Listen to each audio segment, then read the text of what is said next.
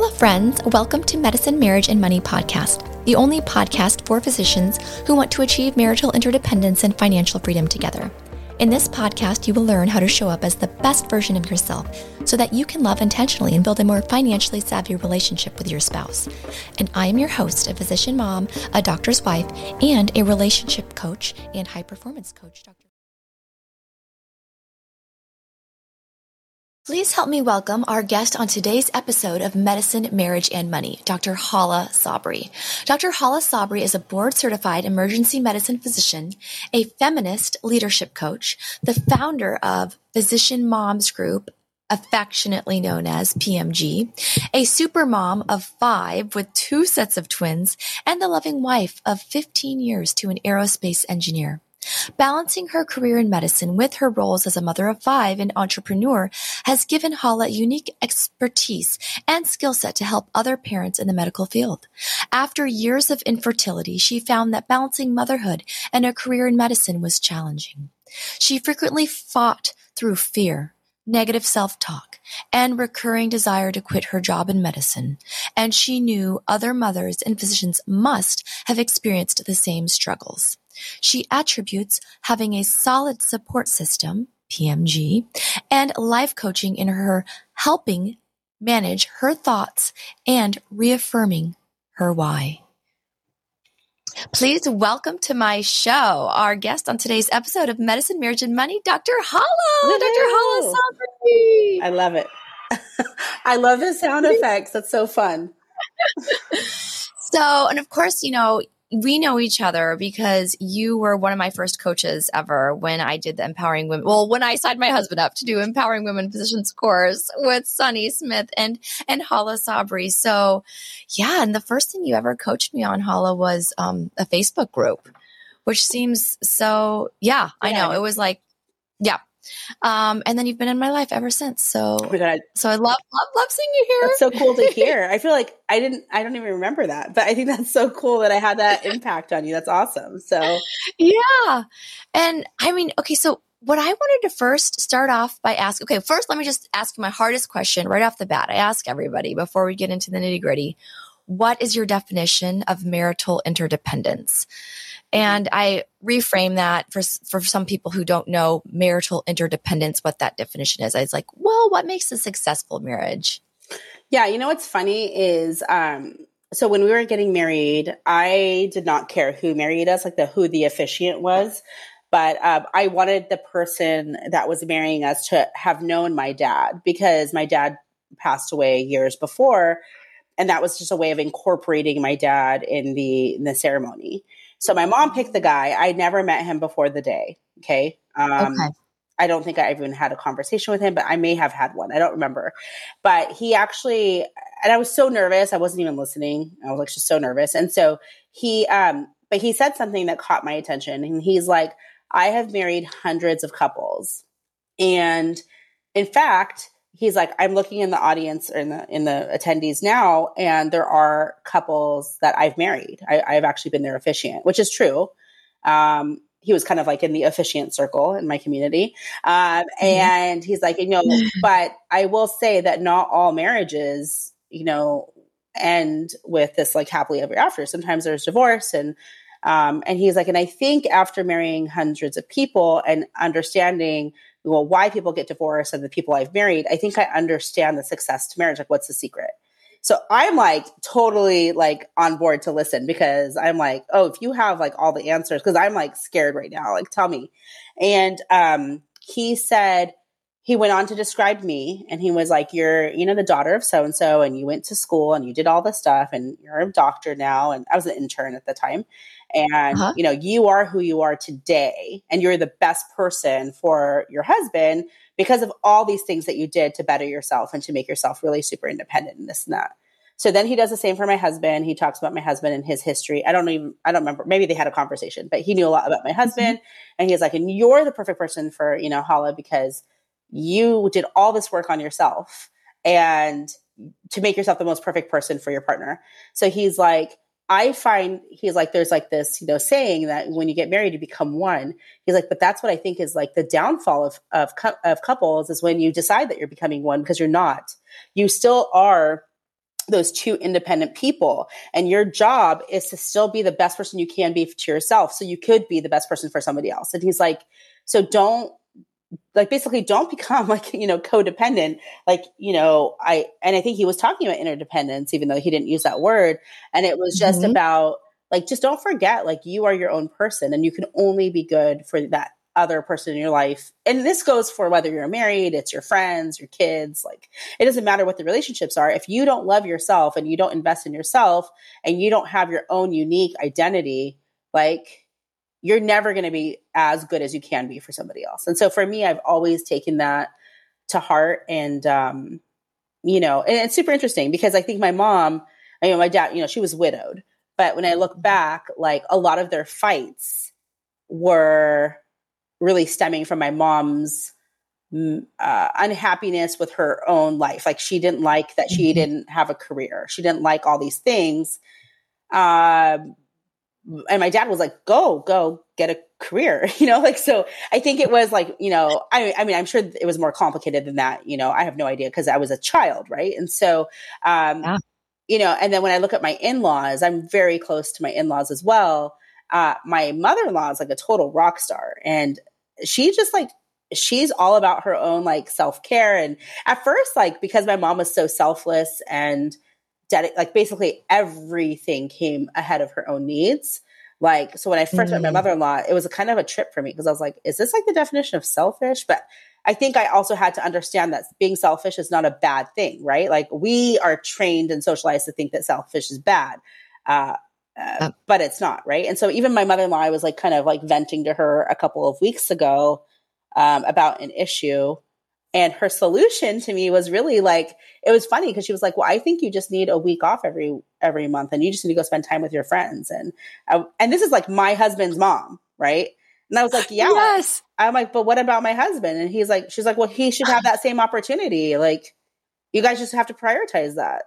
Shows life is yeah, prioritize yourselves. Yeah, she's like, life isn't like you are really going to run yourself dry if you're wow. trying to be all the things all the time. She's like, when are you going to be all the time Hala? You know, like you have to have dedicated time mm-hmm. for that. Mm-hmm. And I was like, oh my gosh. So I went to my husband. I was like, your mom had this great idea. You know, so he was like rolling his eyes. So I'm like, hey, your mom said it. I think it's a great idea. So that, that is so refreshing because you know here's so many mother-in-laws or so many mothers who are like constantly tra- telling telling uh, people that they're not they're not doing enough or their life isn't that bad or you know they don't have as bad as what they had, right? But mm-hmm. your your mother in law sounds like she's not bringing her past into into it. She's not trying to live through, you know, make you somebody you're not. She's like, yeah, be Hala. Spend time yeah. being Hala. She brings the best of her past. Like she she does teach me from her mistakes and her okay. wins and decisions that she made that she didn't know that were great at the time, but you know are great now. And so I think she just. I don't think our relationship was like this right when we got married, but I think especially my, I lost my mom four years ago, and especially since I lost my mom. I mean, I've always been close to my mother-in-law. Um, having a I so having a close relationship with my in-laws was really important to me because I was engaged before my I, I was engaged to my husband. I was engaged to somebody else, and that relationship was really not good. And when I look back, and I and I loved his mom so much. Like his mom was so amazing. Um, your current your current husband? My my previous uh your fiance, okay, okay. fiance. I mean all I guess all of my boyfriend's moms have been amazing. I guess I've okay. they're, they're awesome. But uh, my previous fiance that you know I did not get married to, his mom was really awesome, but the relationship was really bad. But when I got to spend more time with her, and this is after I was engaged, um, I realized why it was so bad, and it was because literally like my ex fiance was like a mimic of his dad. And his dad was a very super nice person and lovely and very charismatic, but um, but the relationship between he and his wife, so my future mother and father in law, was just not mm-hmm. a marriage I, I envisioned in my life at all. Like their norms were not norms for me at all. Like that's not how my parents lived. That's not how they were. They had a very much like a father daughter relationship, like very much like controlling. Like she had to ask for permission to go everywhere. And that's not how I was raised in any way. And that's when we were dating, it wasn't like that. But the minute that ring was on my finger, like it was like almost I had a, it was very abusive, like very emotionally abusive. Um, and I was like, wait, I felt like I was like bamboozled. I was like, wait a second, you weren't like this. Like, and I kept like blaming myself for not seeing red flags and things like that. But I think he knew the social construct of like, you know, how to get to that point of like getting engaged and then like the real you comes out, right? And so, and that happens with every depth of the relationship, whether you're going from like boyfriend, girlfriend, or from friends to boyfriend, girlfriend to engaged to like married to married with kids, right? And then maybe grandkids. I don't know. I have, I don't have grandkids yet, but I think, you know, I think as that commitment, you know, kind of grows, like you see more of that person kind of coming through. So what I learned from that relationship, instead of hating myself for, you know, um, not knowing the future, right? Like not knowing what was going to happen is I learned like know the parents really well because that is what they think is their norm. Even if they see the pathology in their parents, like you I mean, it's just a routine. Like you, you have to unlearn that, right? Like, and all of us have things about our parents' relationship that you like and that you don't like, right? But um, wow. so when I met my husband, uh, like literally, like we knew really early on that it was going to be a really serious relationship. So we only dated for uh-huh. si- we only dated for six months, and then we got engaged. But um, in those weeks, like the first three weeks, I was like, I need to know your parents because I'm not going to go down the same rabbit hole. uh, and so there was a weekend he was actually going to be traveling out of town and he was living with his parents at the time, just right after college. And he was just saving money for a house mm-hmm. and stuff. So he was still home. And so he was like, oh, oh, no, no, he was living in Connecticut. Anyways, he was between his house and he had a closer place to his work. Um, anyways, he was leaving. Okay. He was going to Florida for like a weekend. And I was like, Hey, can I go spend time with your parents? Can I go spend the weekend with your parents? And he's like, without me? And yeah, that is kind of a strange request for most like, people. yeah, I want to know. I want to know about that. I'm not going to tell him because like my ex was psycho, but like I like you know I was like I need to know. Like this is you know I think it's important. So anyways, he was like, let me, and I think I made up something like, oh, I have to be in New Jersey anyways for a rotation or something. I think I like made it up, you know? And so he was like, okay. So he asked his wow. parents and his parents were like, sure. And I found out just a couple months ago that I guess the way he presented to his parents are like, hey, I'm really serious about this girl. I need you to check her out and see if she's as amazing as I think she is. So we're both like kind of like doing this deep interview on references, right? And so, um, so yeah, so I spent the weekend there and I was legit like testing them so much. Like one of the things I couldn't do with my previous possible mother-in-law from my ex-fiance was one time I was at her house and I was cooking with her because I wanted to learn. Mm-hmm. Uh, they were a different culture than me, so I just wanted to learn like how she makes some of the favorite meals, and they were really good. Mm-hmm. And so there was like the sale at Macy's at the time, and so I was like, "Oh my gosh, there's a sale at Macy's!" It was like something crazy, like eighty percent off. So I was like, let's go. And she was like, okay. So she goes to call her husband to ask for permission, which I was like, whoa, okay. And then he said no because he's going to be home in five hours. Mind you, like, you know, we could probably do Macy's in like an hour, right? But like, it was just so yeah. interesting. Like, I'll be home at some point today. So no, you can't go out, you know? Um, and so she was like, okay. She's like, I'm sorry, I can't go. And I was like, what? So anyway, so when I was at my, my now mother-in-law's house, I was mm-hmm. like, we'd just be sitting there and we'd like have tea and watch movies and, you know, whatever, talk. And then I was like, uh-huh. I kind of want to, I want to go to Macy's. Like, and then she's like, all right, let's go. So she's just like, go get her coat. and I'm like, whoa. And I was like, you don't have to ask your husband or tell your husband. She's like, no, why? He has, he has my cell phone. Like, you know, he can call me if he doesn't know, like, you know, he's a big boy. Right. And I was like, oh my gosh, this woman. And then it also told me a lot about how my husband's dad was. My husband's dad is like super hands on. Like I was at that weekend, like he would like be vacuuming, and I'm like, oh, do you want me to vacuum? He's like, no, this is my job. This I do vacuuming, and she does this, and I do that, and you know, and they both worked and they both contributed to the household. And I was like, okay, all right, you can propose now because I, I think I'm okay now. oh my gosh. That is so awesome. Are you are you going to tell your kids to go do this too? Spend a weekend with their when they fall in love with somebody? Um, I have not thought that far. Right now I'm still in the depth of diaper like potty training my last ones. But yeah, maybe maybe that's the thing or who knows? Like maybe it's going to be like um the new metaverse like where they get to like live with them like in the metaverse or something. Who knows? You never yes. Know. Oh my gosh. I, I love my in-laws as well. I'm a very, very family, like very family oriented person. I mean, growing up in like in a Latina family. So yeah, family is very important and people don't, it, it, they can be blindsided when they, when they don't get to know the family at all until after the marriage. And then, yeah, the family can sometimes move in to your life without realizing it. Mm-hmm. Yeah. So how was it? How was it that you found your your husband, fell in love? Oh, we met on MySpace, right? So like that's hilarious because okay. that's like multiple, you know, generations of social media ago. Um, yeah, actually, I, I, had a friend who was on MySpace. I was not interested in it at all. I was in medical school. I was too busy for it. And she, uh, my friend, um, this is when like they had for people who are not familiar with MySpace, like you would have like your top eight friends. And I guess that's supposed to mean, mm-hmm. mean something about you. Like I guess who your, you know, closest eight connections are or whatever. And so she, um, she's so awesome. So she um, she is a lesbian, and so she wanted her top eight to be like these beautiful women that were all diverse, right? And so she made me make a profile. And she, so I like, I just like took a picture, I put it up there, whatever. And she was able to add me to her top eight. She's like, no, you have to fill out a bio so you don't look like you're like a fraud, you know? And I was like, what? I was like, yeah, I knew nothing about this, you know? So I put like something really basic. Like I was like, I was already a fourth year medical student or third year medical student. Mm-hmm. I was like, uh, my name is Hala. I'm Egyptian. I just moved from California to New York. I don't even know if I wrote anything else, right? And so that was okay for her. That passed the test. And so every time she had a new date with a new girl, she'd be like, "Oh my god, Hala, go on here, check out this girl's profile. Tell me if you think she's hot." And I'm like, "Okay." So I would do it.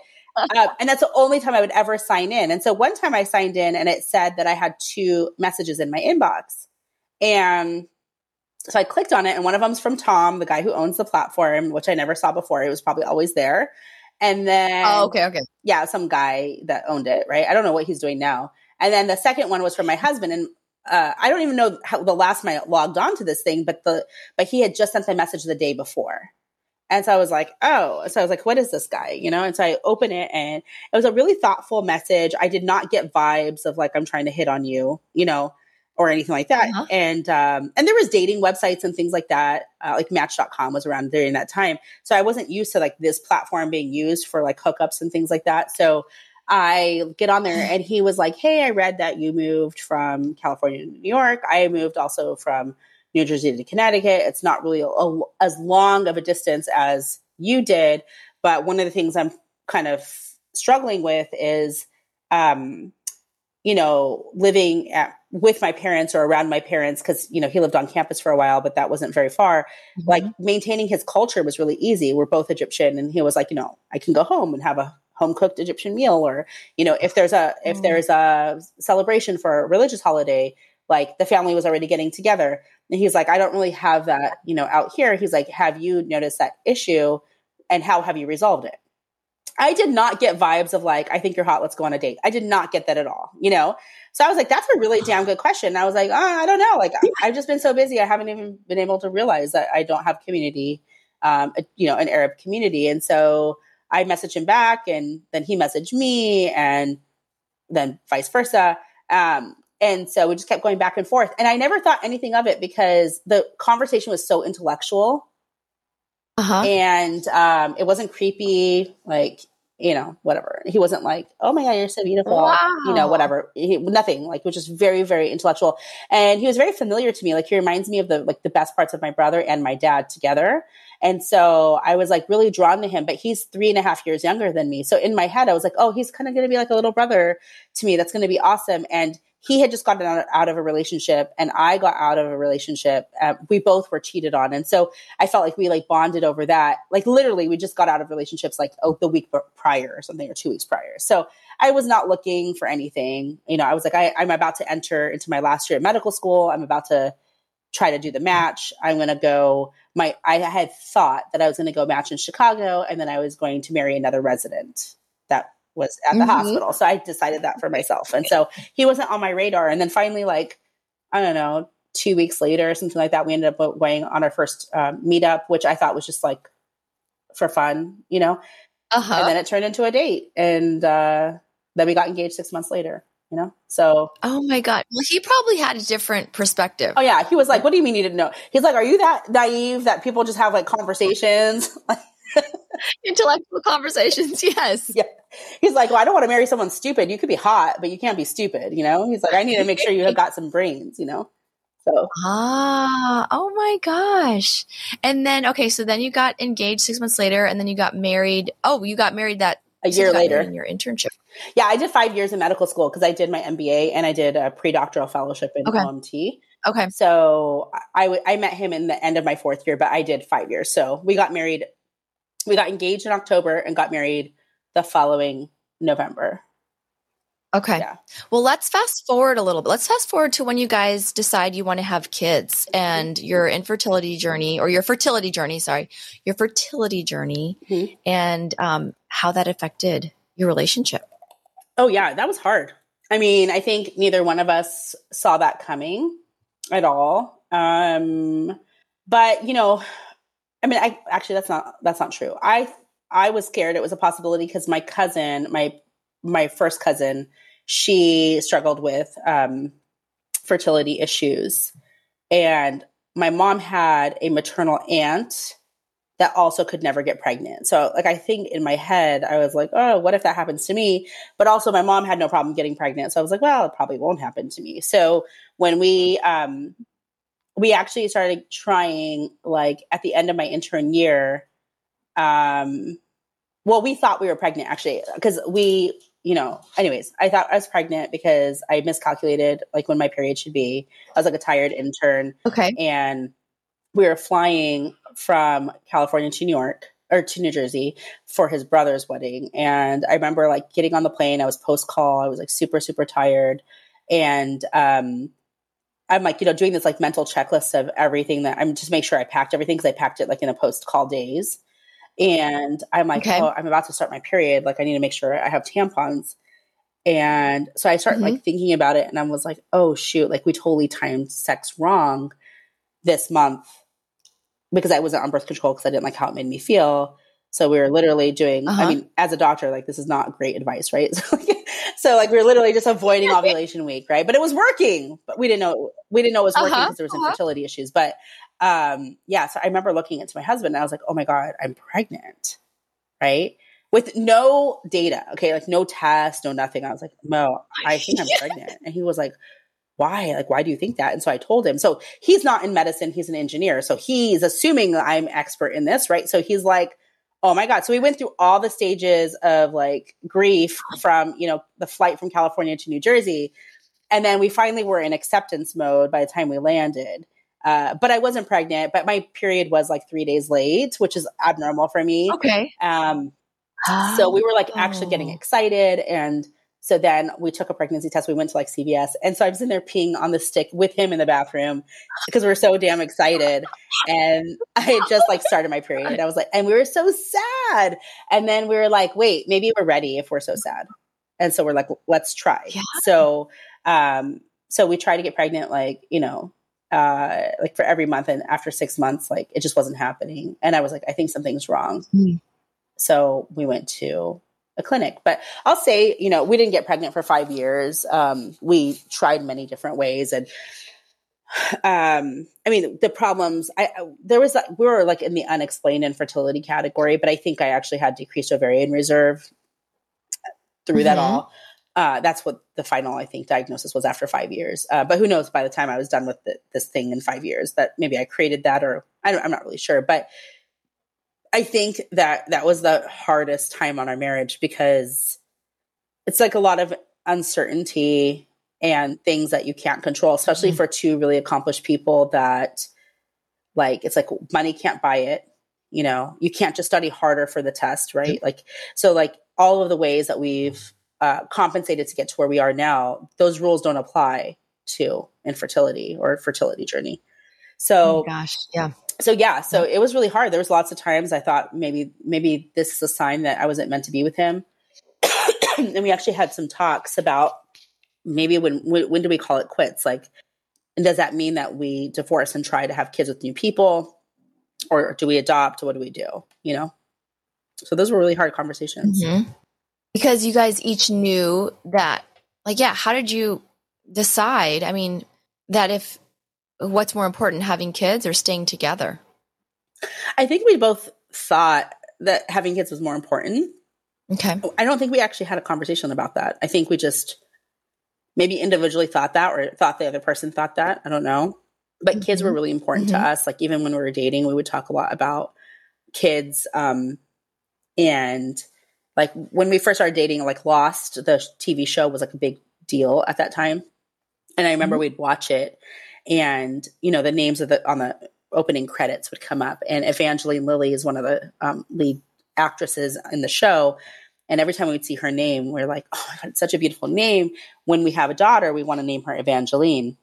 And so it was just part of like all of our dating experience, like talking about names and talking about like our kids and our future. It was like a very like forward thinking relationship. And so I think it wasn't a choice between us, I think, uh, to have kids, like, to not have kids, right? Um, mm-hmm. So yeah, so it was really trying. And I think the more I, I think I was pushing the issue, I think my husband was like, well, we can have kids lots of ways. I'm like, no, it must be this way. And so I think I was a little bit more stringent on it. Um, but now I look back and I think it's a little silly. You know, I think, you know, I think we're socialized to believe as women, especially depending on your culture, um, that, you know, having kids is supposed to be a certain way. Um, and mm-hmm. that's what I subscribe to. And so I thought if I did not have kids that way, that I would be considered a failure in some in some way, right? And then I projected that onto him. Um, mm-hmm for what either it was his fault or maybe we're just not meant to be or whatever it may be. So, and then you oh, did yeah, have kids. Then you did. Yeah. You had five kids. Yeah. So, yeah, you know, there's a lot of times we're looking at each other at the end of the night and we're like, why the heck did we do this? This is a, this was a, we overcompensated for, you know, our problem. But I think also growing a family rapidly is really trying on a marriage. Mm-hmm. Um, you know, we're about to celebrate our 15 year anniversary. And I'll tell you that there's been lots of rocky points. Um, you know, and it, what I think is special about my marriage with my husband is that we do not fight about money.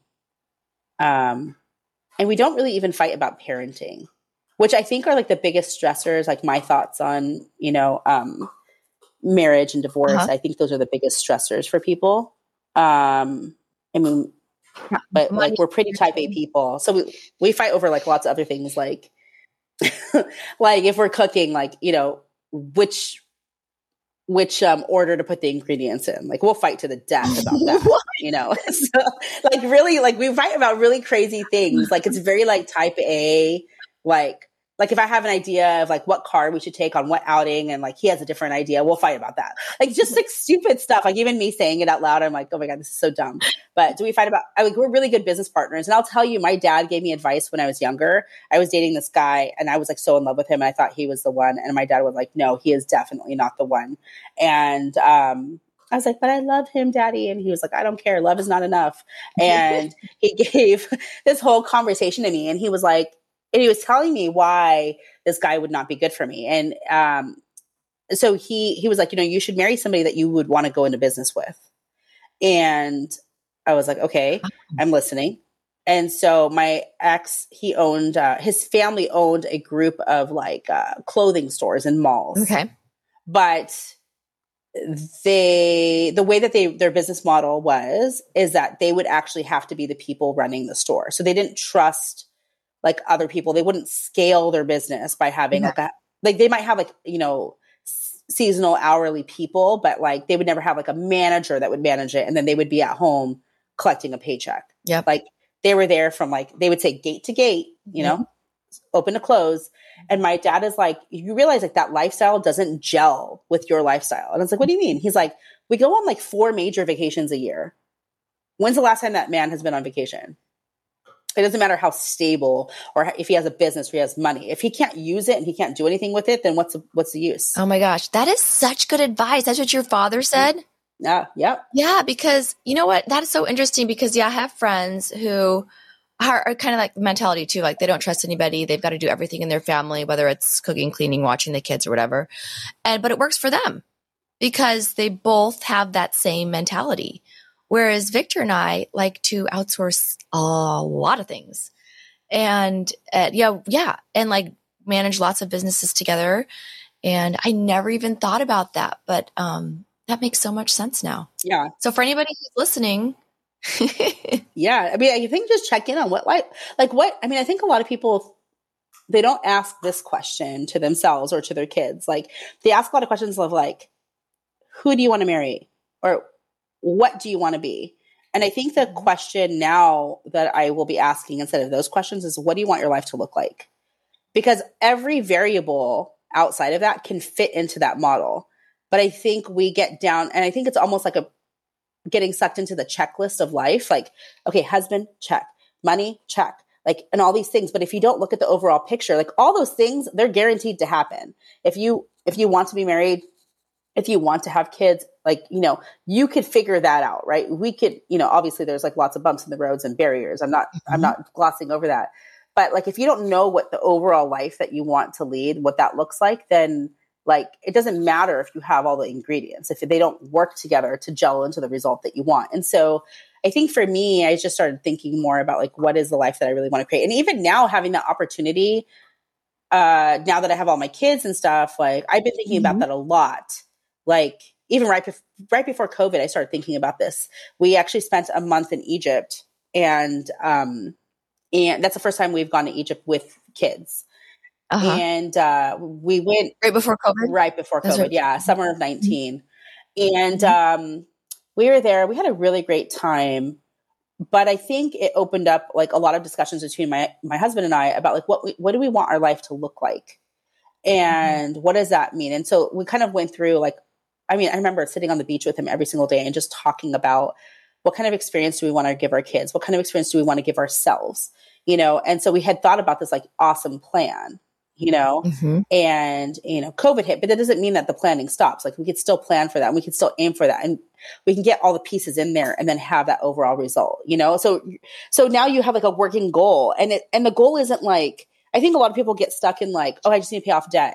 Um, but the thing is like maybe you'll always be in debt in some way right like or okay you're gonna go pay off debt and then and then what happens like i did the same thing so i was like i just need to pay off my debt so then i paid off all my debt and I was like, now I don't have like a goal. Like, what's my goal? And all my goals are going to put me in a little bit of debt like until I get there. Right. And so I had this like really weird, like, you know, kind of tug of war in my brain.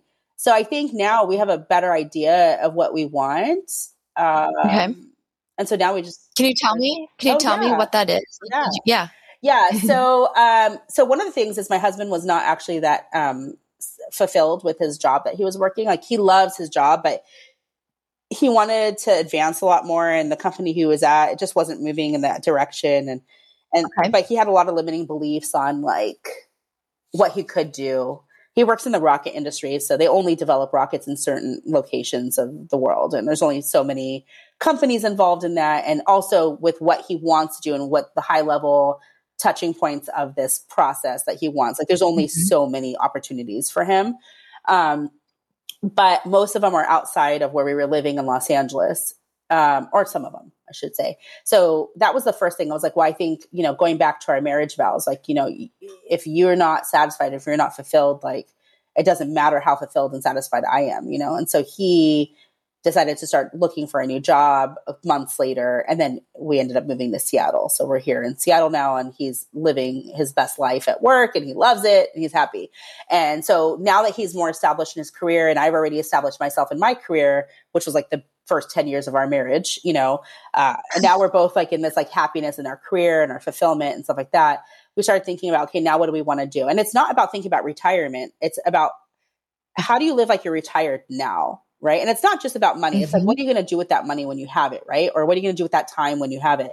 So what we're envisioning is, and this is like my, my five year, 10 year dream, whatever it is, however many years it takes, is we had a great time in Egypt. And one of the things, we're both Egyptian and he's lived there when he was really young until he was five. I've never lived there, but I want my kids to know the culture. Like they're so far removed from it. Like we don't, I mean, my husband and I both speak Arabic, but he speaks Arabic more fluently than I do. And so I don't really speak it at all mm-hmm. because I'm like, oh, it's imperfect. And so I won't speak at all because that doesn't make sense, but it does in my head, in my head.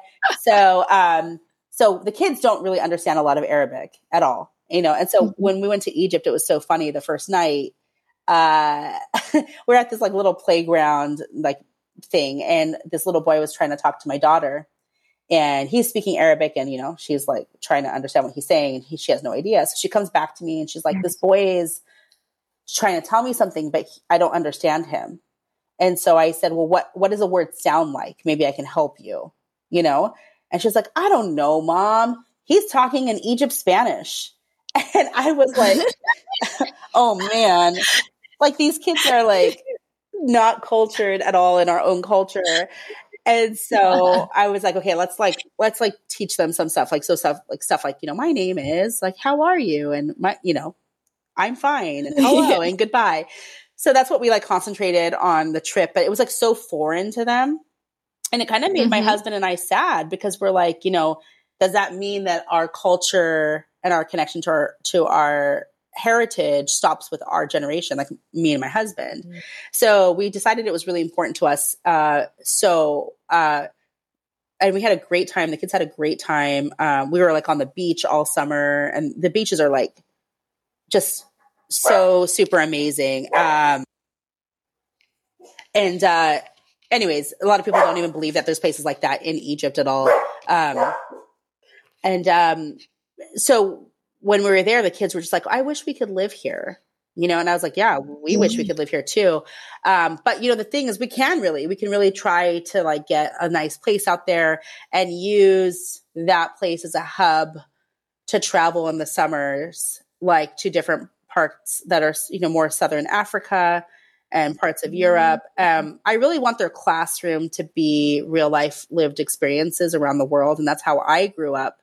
But I'd love to have that proximity to the places I want them to to learn from. So my husband and I were talking about this and so we got really inspired. They were selling houses where we were at. So we went and looked. We put a house on hold for two days. And then we are like, wait a second, this is like a really spontaneous decision. um, and we don't have the cash right now. And they don't they don't do like loans there. So when was this? When was you about to buy this house in Egypt? Summer of 19. Okay. All, this is all the okay. same trip. Okay. This is all happening right then. So we're like, okay, okay, well, this is a spontaneous move. We don't know if this is like the right thing, but let's take some time to think about it and let's, let's move mm-hmm. forward with it. So we're still, we're still on the path, same, same exact path. Like we haven't changed in the last three years. And we, next time we go to Egypt, we'll probably revisit the whole thing too.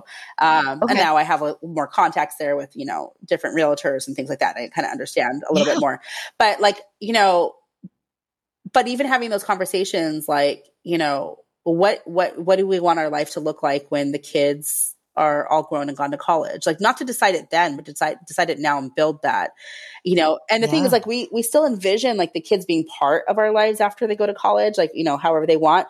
So we just really want to build that atmosphere. So like just really you know, and, and, and where I want to be in my business and where he wants to be in his business. And we've like kind of talked about a lot of that. And what do we have to do now to set our foundation up for that future? And so we've done a lot of that, like kind of future self. Um, you know, someone, someone okay. asked me last week, like who my mentor is.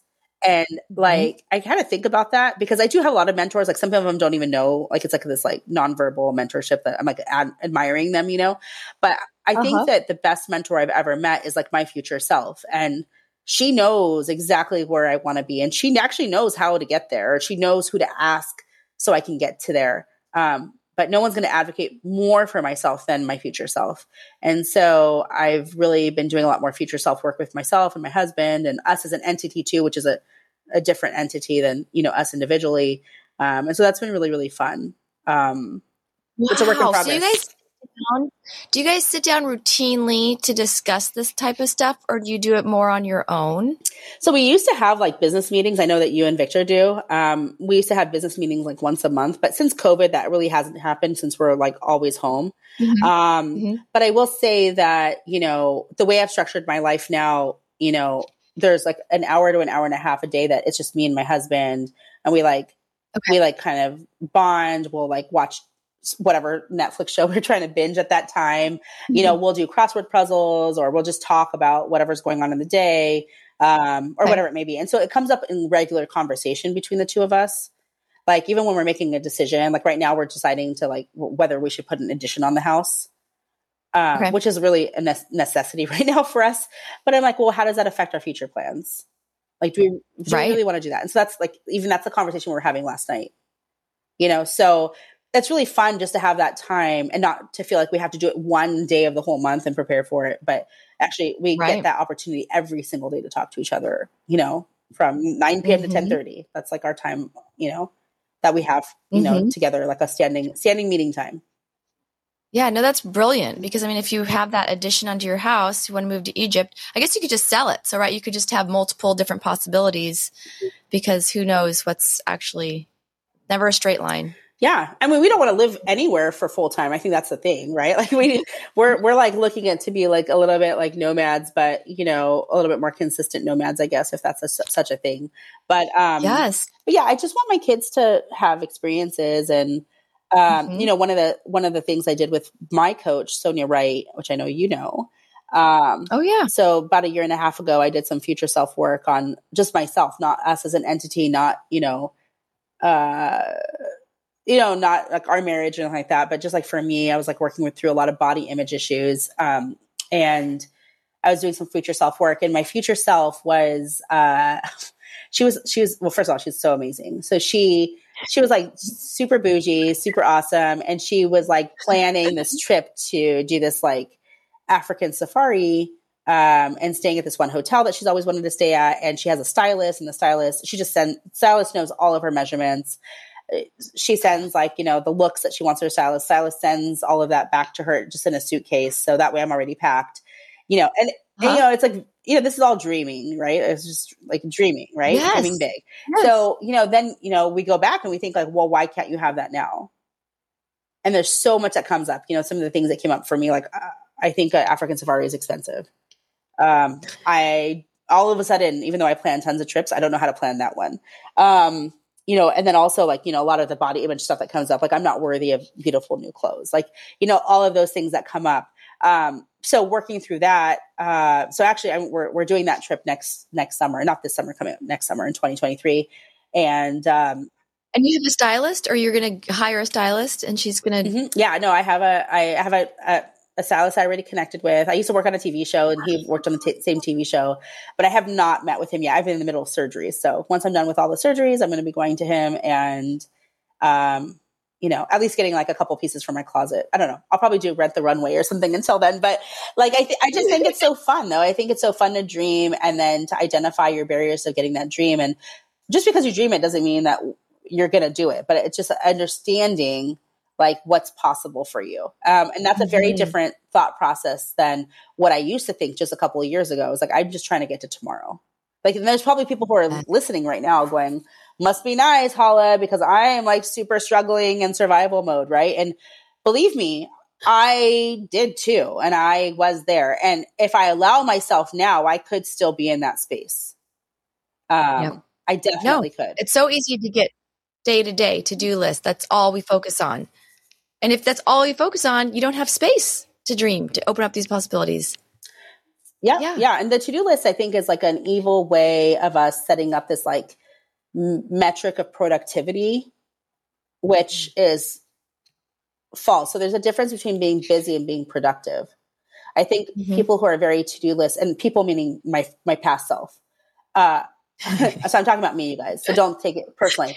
like I think when I was busy, I thought I was really productive. But busy is just going through, through your to do list and checking off the things.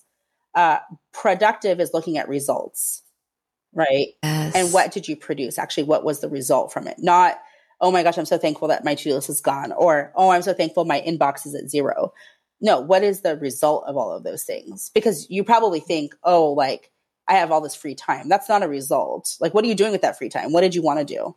Because right now you're so damn mm-hmm. exhausted that you're just like scrolling Facebook, listening to podcasts, watching Netflix. Like, I mean, I'm you should listen to this podcast. Like, do not hang up. Yeah. but like, but like, you know, you can buffer with like a lot of different aver, uh, other activities and think that you're being really productive. Right. And mm-hmm. so I just decided I'm just not going to exhaust myself.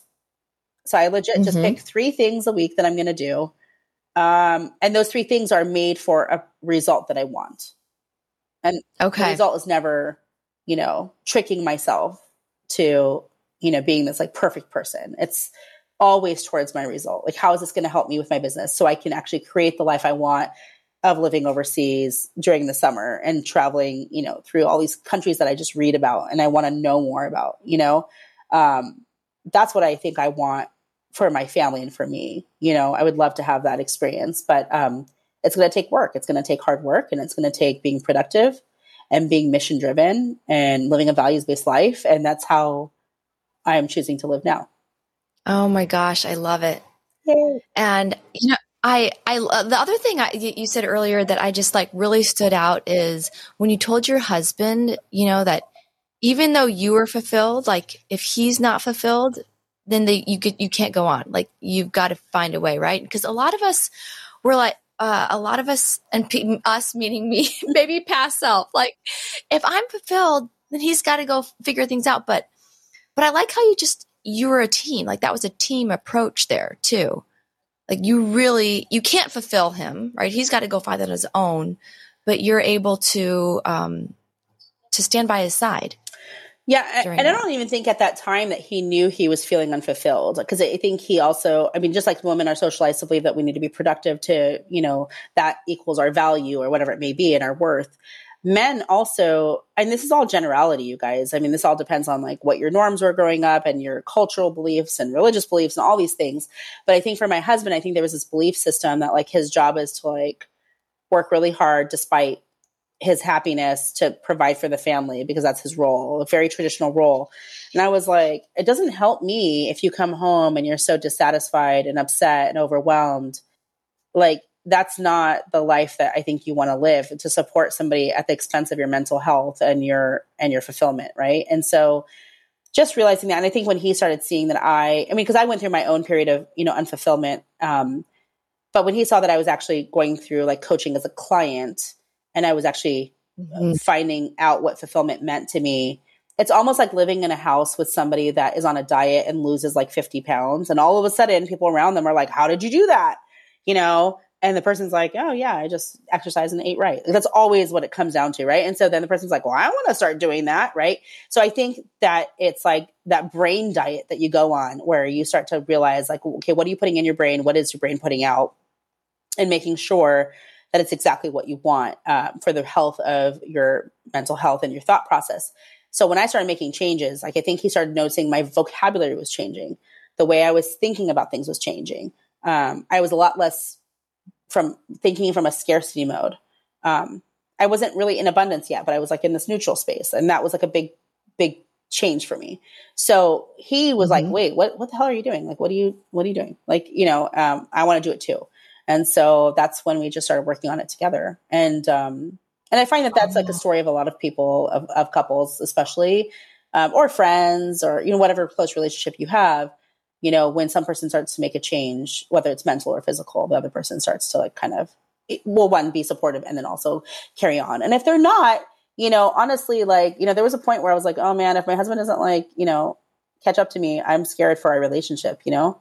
Um, yeah. You know, and uh, so I'm glad that he's caught up. that so, he did. Yeah. and you know, we, you touched on money a little bit too, like how there's never been something that you fought about. How do you structure that in your life or your day to day, month to month, year to year, so that somebody manages the finances? How does that work in your marriage? Um, wait, Kate, I do have to go though. I have a client at 10. You have to go? Yeah, but I can, oh, okay, I can okay, take the rest of this on another time if you want. Oh, I didn't realize it was already, yeah, it's an hour. Okay. Yeah. Why don't we do, well, we're pretty much, we're pretty much, mm-hmm. we pretty much wrapped it up. Okay. Okay. So you go. Okay. And we'll like maybe do a five or 10 minute close sometime else. Okay. Oh my gosh, y'all. Okay. I don't know if you noticed, but I was totally fangirling the whole time. Hala's kind of like one of those superstars to me.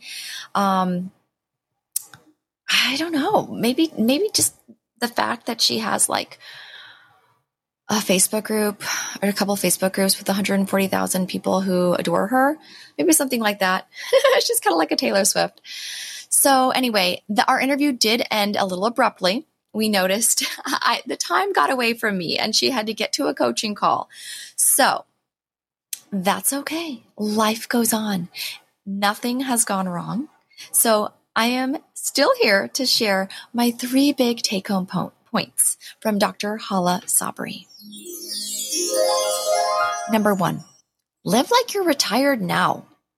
This doesn't necessarily mean that you can quit your job, live like you have a bottomless trust fund. It's not necessarily monetary. It just means really evaluate your life and figure out if you're doing what you want to be doing. Decide if every single thing on your to do list on your plate is something you want to be doing, every single role. List all the roles you have in your life mother, wife, you're an entrepreneur or a physician. Uh, maybe you run you run a social media campaign for your work, whatever it is you do.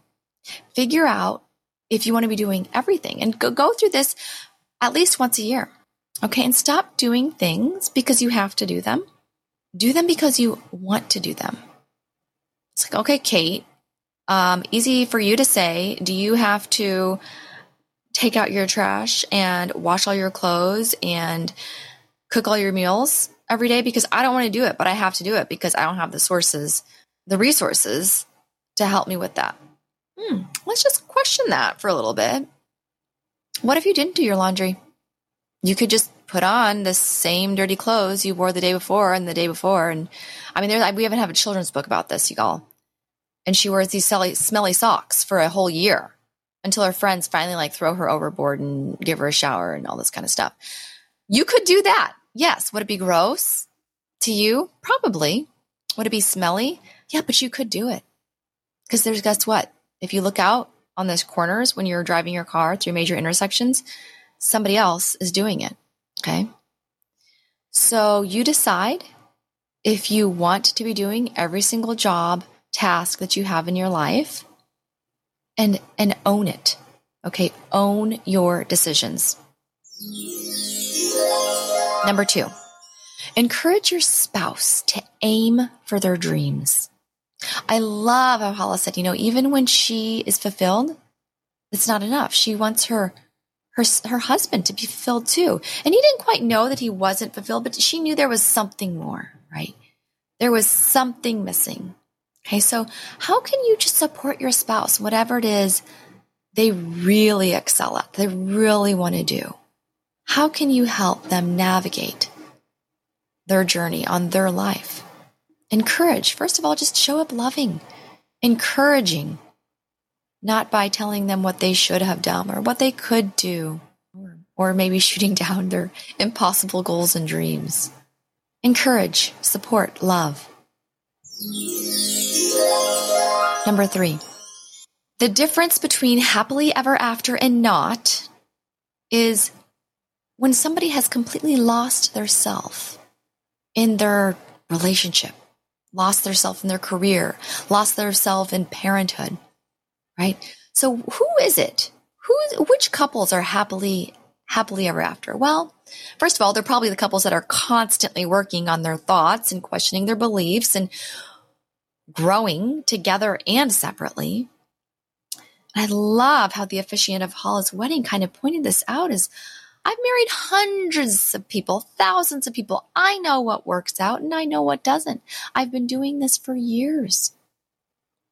When you have not yet worked on yourself, created happiness for yourself, or created that life that you want to, to be living, or are currently doing it, then you start to lose yourself in the in the journey, the relationship journey. You start to look for the other person, the other spouse to create that for you. It's so difficult for one spouse to hold that burden. So when marriages go sour, it's usually because one or both people don't really know who they are anymore or who they've become or they just don't they lose sight of who they of who they want to be. To remember who you are An easy exercise you can do today is to just jot down all the roles in your life, figure out if you want to be doing them, and then ask your future self. I love how Hala talks about her future self, her greatest mentor, her best mentor, and ask her, or him, or them, is that how how how how can I get there? Is that who I want to be? Or how can I tweak that?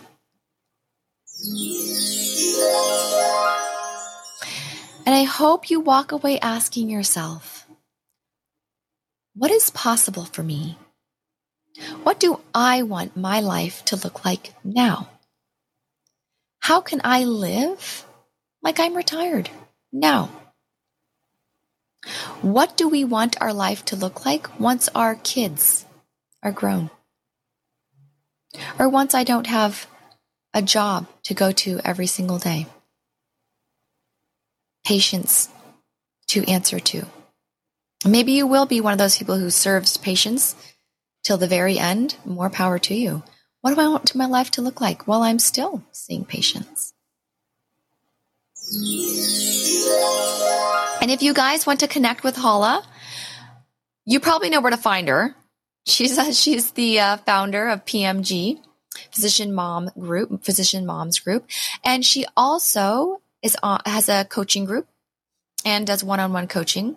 Although she is uh, currently filled up, she you can get on her wait list. Go to www.drhalasabry.com. That's D R H A L A S A B R Y.com. Thank you so much for listening.